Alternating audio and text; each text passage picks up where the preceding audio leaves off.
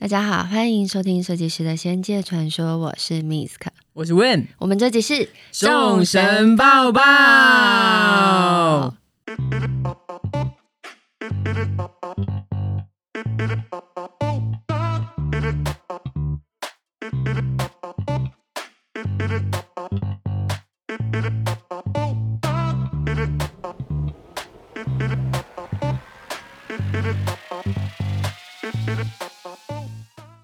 你知道农历3月初3，也就是我们今年刚好4月22号国历是玄天上帝的生日吗？我知道啊，我们只能去帮他庆祝啊，我们还去参加一个蟠桃会，从天上偷下来的桃子。所以昨天一群人一起在The Medium 的场地帮玄天上帝庆生。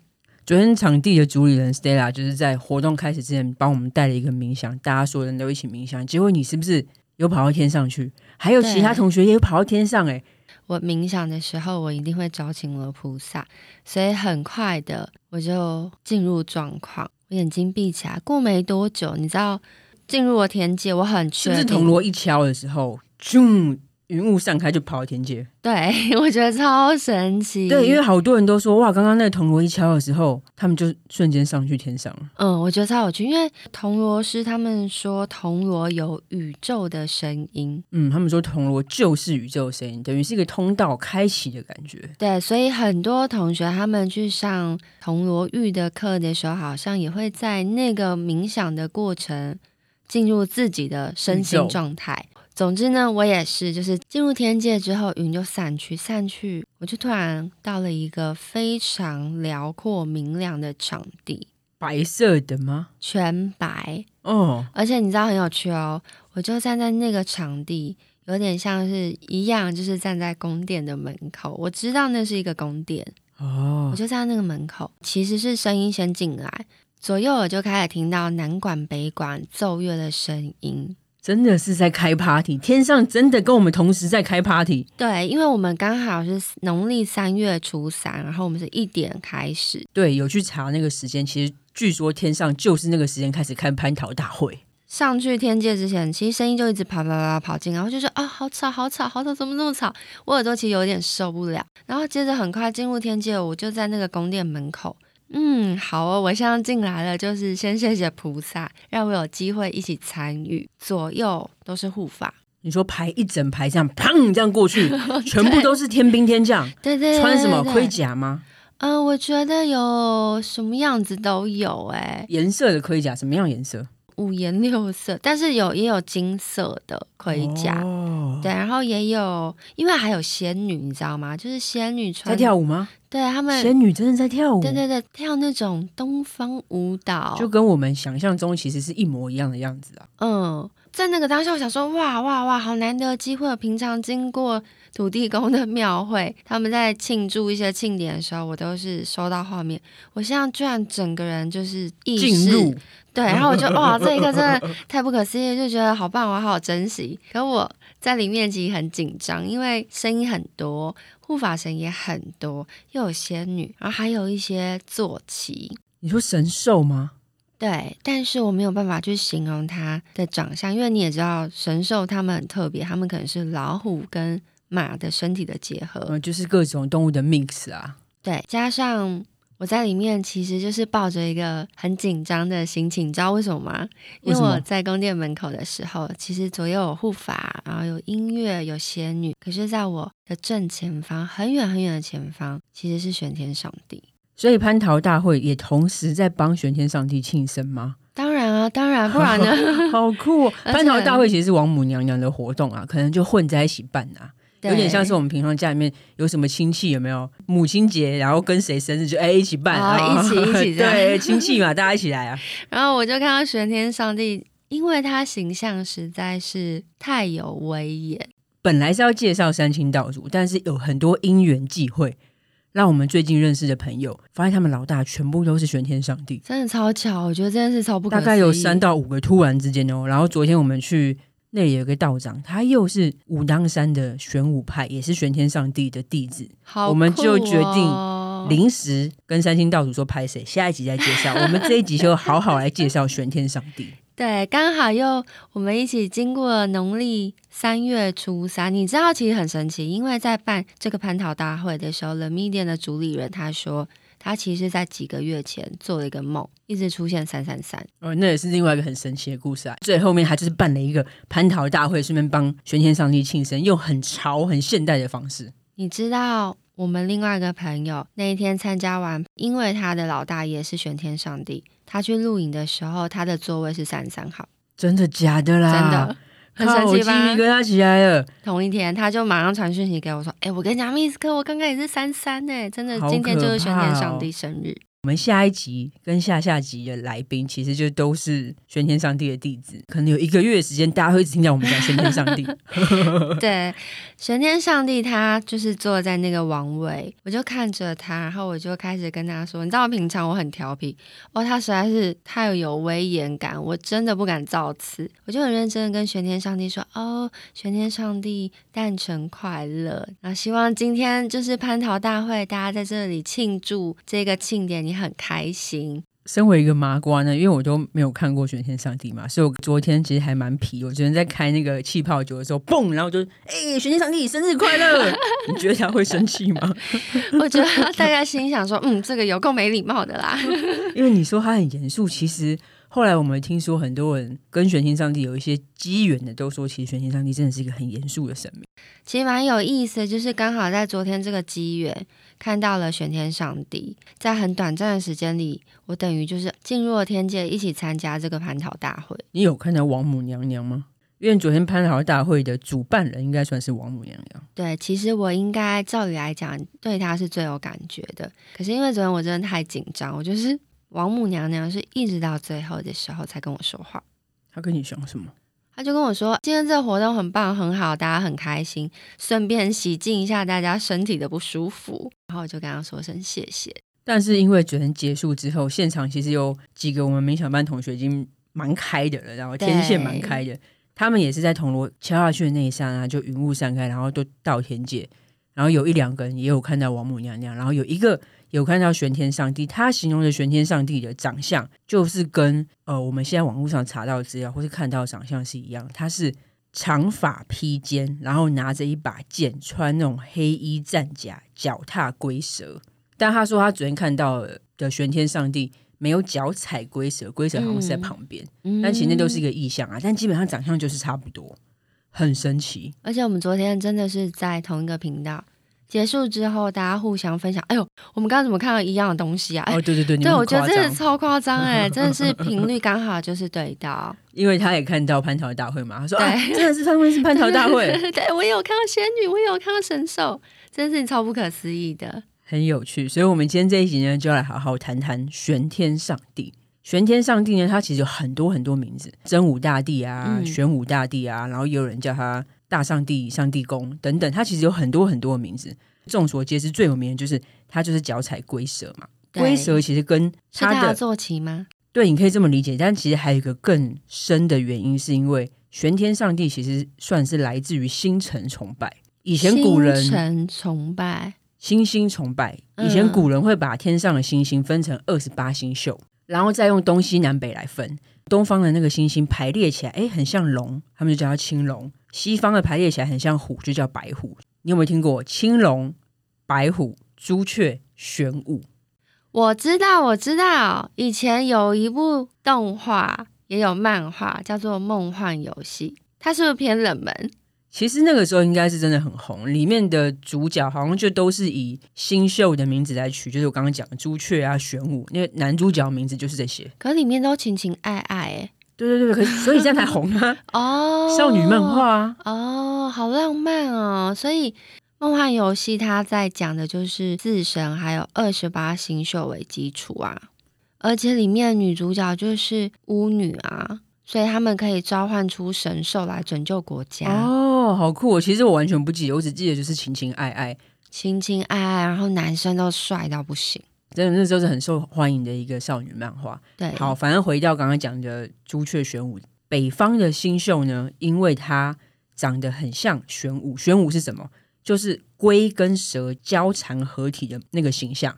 它也是一个神兽叫玄武，所以北方玄武就被人格神化，就产生了玄天上帝这个神，是掌管北方嘛。北方在五行来说是属水，所以所有水跟海上的事物就都是由它管，再加上以前古人如果要出海的话也是用星星来定位方位，所以它就变成是海神水神的一个象征。你说玄武啊，玄天上帝哦，他最一开始的这个脉络是这样。当然他其实还有一个故事，因为我们昨天遇到的道长他是武当山的玄武派嘛，跟玄天上帝有关的故事是说，玄天上帝他是晋乐国的一个王子，有一点像我们之前讲的妙善公主的故事一样，对，或是金桥觉地藏王菩萨的那个故事。玄天上帝呢，他就是晋乐国的一个王子，然后他后来也是因为看到民不聊生，觉得哇大家都好痛苦，他就决定要去山上修行，然后他到了武当山去修行，修到最后面呢，他就飞起来成仙得道，所以在武当山算是玄天上帝的一个本命本山派系。哦，这样可以理解。所以除了龟蛇两个兵将跟玄天上帝有关以外，还有时候你在庙里面会看到乌鸦将军跟黑虎将军在他旁边，是因为玄天上帝在武当山修行的时候呢，据说早上会有乌鸦来跟他报晓，然后旁边会有黑虎守卫，所以跟玄天上帝有关的动物其实有四个，一个是乌龟、蛇，然后还有黑虎跟乌鸦，这四个都会是在玄天上帝身边。龟蛇是被他降服踩在脚下，然后乌鸦跟老虎是在他旁边，等于他的侍卫，他的守卫。好棒哦！哎，他这样子很多哎。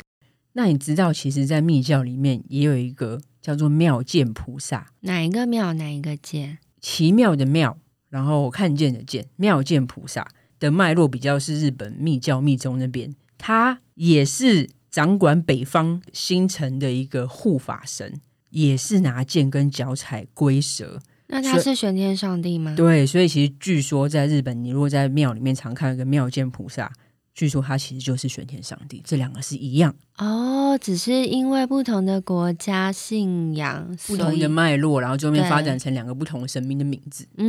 所以大家如果以后在日本看到妙见菩萨，你就知道玄天上帝哦。基本上其实玄天上帝的神像你如果认不出来没关系，基本上就是龟蛇就一定会出现就对了。懂，就是他会一脚踩龟一脚踩蛇，或是他的坐骑。我要帮大家发问，还有一说啊，就是屠宰业者可以拜玄天上帝。讲到这个，因为你记不记得我们在阿优那一集有讲到民间故事，然后讲到说玄天上帝他原本是一个屠夫，对，然后他发现自己杀业太重，他就开始忏悔，忏悔之后就切腹，因为他的忏悔然后他就得到升天，然后他的肠胃就变成龟蛇两个妖精。我记得那一集也很好听。对，但是其实这个是一个民间故事传说的玄天上帝，也有一个说法说其实这个是来自于政治作战贬低玄天上帝的神格。你说这个其实是一个战争的策略，这个我就要讲一个比较长的故事。我们先讲玄天上帝这个信仰呢，它其实在中国这边宋朝左右的时候开始蓬勃发展。一开始是在某个地方突然出现了龟跟蛇交缠的这个吉兆，以前会觉得说龟可以活很久，然后蛇是因为它有点像龙，所以把龟跟蛇都当成某一种吉祥的动物，所以看到龟跟蛇交缠这个吉兆，大家就说啊这个跟玄武有关啊，然后他们就开始把在这个地方盖了一个真武堂，就是我们刚刚讲玄天上帝真武大帝嘛，就盖了一个真武堂。因为那时候有瘟疫，然后后来有人就喝了真武堂附近的水，喝了以后瘟疫就不药而愈。这么神奇？对，就是有一些显神机的事情，所以从宋朝之后呢，玄天上帝的信仰就开始逐渐蓬勃发展。龟跟蛇交缠的吉兆出现的时候，大家就觉得是玄天上帝。到了元朝以后也开始壮大，但真正的巅峰是明朝，唐宋元明清。你现在背历史吗？我在算那个脉络，因为你说是明朝啊，对，唐宋元明清，没错。所以明朝呢，它到了巅峰。为什么会到巅峰？这讲到一个历史事件，叫做靖难之变。那时候明朝第二任皇帝建文帝即位，可是因为他其实是皇太孙的身份，所以驻守在各地的藩王其实都是他的叔叔叔父，他们都比他来的资深。那他为了避免统治发生这个问题嘛，所以他就开始削藩，就开始削弱他们所有诸侯的势力。其中一个藩王呢，燕王朱棣心生不满之后，他就开始叛乱，要发起战争。因为他是叛乱，所以他其实缺乏正当性，他就会想要有一个东西去支撑他的这个叛乱，就要找一个名目啦，有点像这个意思。所以他每一次打仗之前，他为了要鼓舞他的士兵，他就会说，因为他从北方来的嘛，他就会说后面有玄天上帝帮我庇佑我，或者是说他自己是玄天上帝的化身，大概是这个意思。因为玄天上帝他的形象是很威武的嘛，虽然刚刚说他是海神，但他的长相其实拿一把剑，然后非常威武的，所以他就说北方的守护神玄天上帝罩着我啦，我们起义一定会成功啦，大概是这个意思。所以后来因为他真的就成功了，他当上了明成祖，明朝的第三个皇帝。对，没错。因为他是用玄天上帝等于当他的护身符，所以当他当上皇帝的时候，玄天上帝就变成了护国大神。明成祖就帮真武大帝玄天上帝建了很多很多的庙，还一再的帮玄天上帝加封。应该的啊，应该的。对，然后官方祭祀之类，所以玄天上帝在明朝就出现了至高无上巅峰的地位。那这样到底跟屠宰业有什么关系？还没讲完，故事的脉络就在这里。但一个朝代总有它衰败的时候，所以当明朝衰败的时候，像比如说郑成功来台，他是为了反清复明嘛，那个时候也把明朝的护国大神玄天上帝的信仰当做一个反清复明的精神支柱，那时候也把玄天上帝的信仰带来台湾。但你可以想，不管是在台湾或是那时候在中国，明朝衰败之后，因为政治权力的转换，玄天上帝就无法避免开始要被消灭。好像可以理解，这就是政治角力啊。对，但是他要怎么消灭呢？你不可能去烧玄天上帝的庙嘛，污蔑他，给他一个坏名声啊。对，就有点像是这样，所以就传出丑闻，丑闻。对，他所以就传出了他是屠夫的这个说法，因为他想要贬低玄天上帝的神格，就说啊，其实玄天上帝是一个屠夫。屠夫怎么嘛？怎么可以有贵贱之分？可是你可以想象啊，以前就是会这样子啊。可以理解啊。对，就是说他其实是一个屠夫，然后同时呢，他们也不断的提升另外的神明，一个是妈祖，一个是关圣帝君的各式各样的事迹，等于是用妈祖来取代玄天上帝海神的这个地位，然后用关圣帝君来取代玄天上帝战神的地位。但其实在明朝的时候，其实是玄天上帝的真正那时候最红的第一战神是玄天上帝，所以他后来变成大家说，如果你是屠夫业者，你可以去拜玄天上帝，有点像是对一个政治作战的一个办法。了解啦。而且最后如果我是一个神明，全部都是屠夫的业者来找我，其实我真的会庇佑他们啊，因为对神明众生平等嘛。我觉得也是啊，因为现在这个是两个不同的角度嘛，就是很多庙其实会因为觉得这个屠夫的说法是贬低玄天上帝的神格，所以他们会要帮玄天上帝证明。对，这个的确是。但因为某个时间点，那个时候玄天上帝的确被这个说法给影响了，所以后来有一段时间都是只有屠宰业的人在拜他。我相信他也的确会庇护屠宰业，因为这个是另外一回事啊。但总之你现在看到很多玄天上帝的庙，他们其实在官网上他们会特别去强调说，这个说法是假的。但也有另外一派的就说啊，不一定是政治作战啦，但是可能是玄天上帝的故事跟民间故事的融合在一起，所以产生屠夫这个传说。就像天蓬元帅变成猪八戒一样啊，那也是一个民间传说的融合。那不管它是不是政治作战因素导致的，最可信的脉络应该就是玄天上帝是星辰崇拜产生的一个神。这样我很喜欢这个说法。28星宿里面四神其中一神嘛，对，北方玄武，有够浪漫。朱雀、玄武、白虎、青龙四位，其中一位就是帅哥，北方玄武帅哥就是玄天上帝。那北极殿大家最常拜是哪一位神？玄天上帝啊。难怪我这么喜欢去台南北极殿，因为里面菩萨都好严肃，可是我觉得里面就是有一种庄严还有清净的感受。所以如果你很喜欢玄天上帝的话，在台湾你有什么庙可以拜？除了我们刚刚说的台南的北极殿，还有南投的松柏岭寿山宫，这个好像是台湾现在玄天上帝最大的一个信仰中心。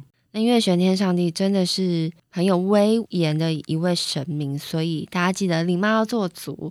如果你一直拔杯想跟他有一些连接，他都不跟你杯的话，你可以问他说：“那你是不是叫我磕头？”对，这是真的，这是真的。对，因为我们身边很多朋友有跟我们分享这个故事，我们下面两集都会讲到。就是玄天上帝他很重视礼节啦，应该是这样说，对，蛮像的。欢迎大家，如果有各式各样跟玄天上帝有关的故事，都可以留言跟我们分享哦。谢谢大家，那我们今天众神抱抱就到这。节目最后，谢谢节目企划我本人 Misk 还有Win 节目顾问妙觉堂学长学姐我的菩萨，再次感谢大家，众神抱抱，下次见，拜拜，拜拜。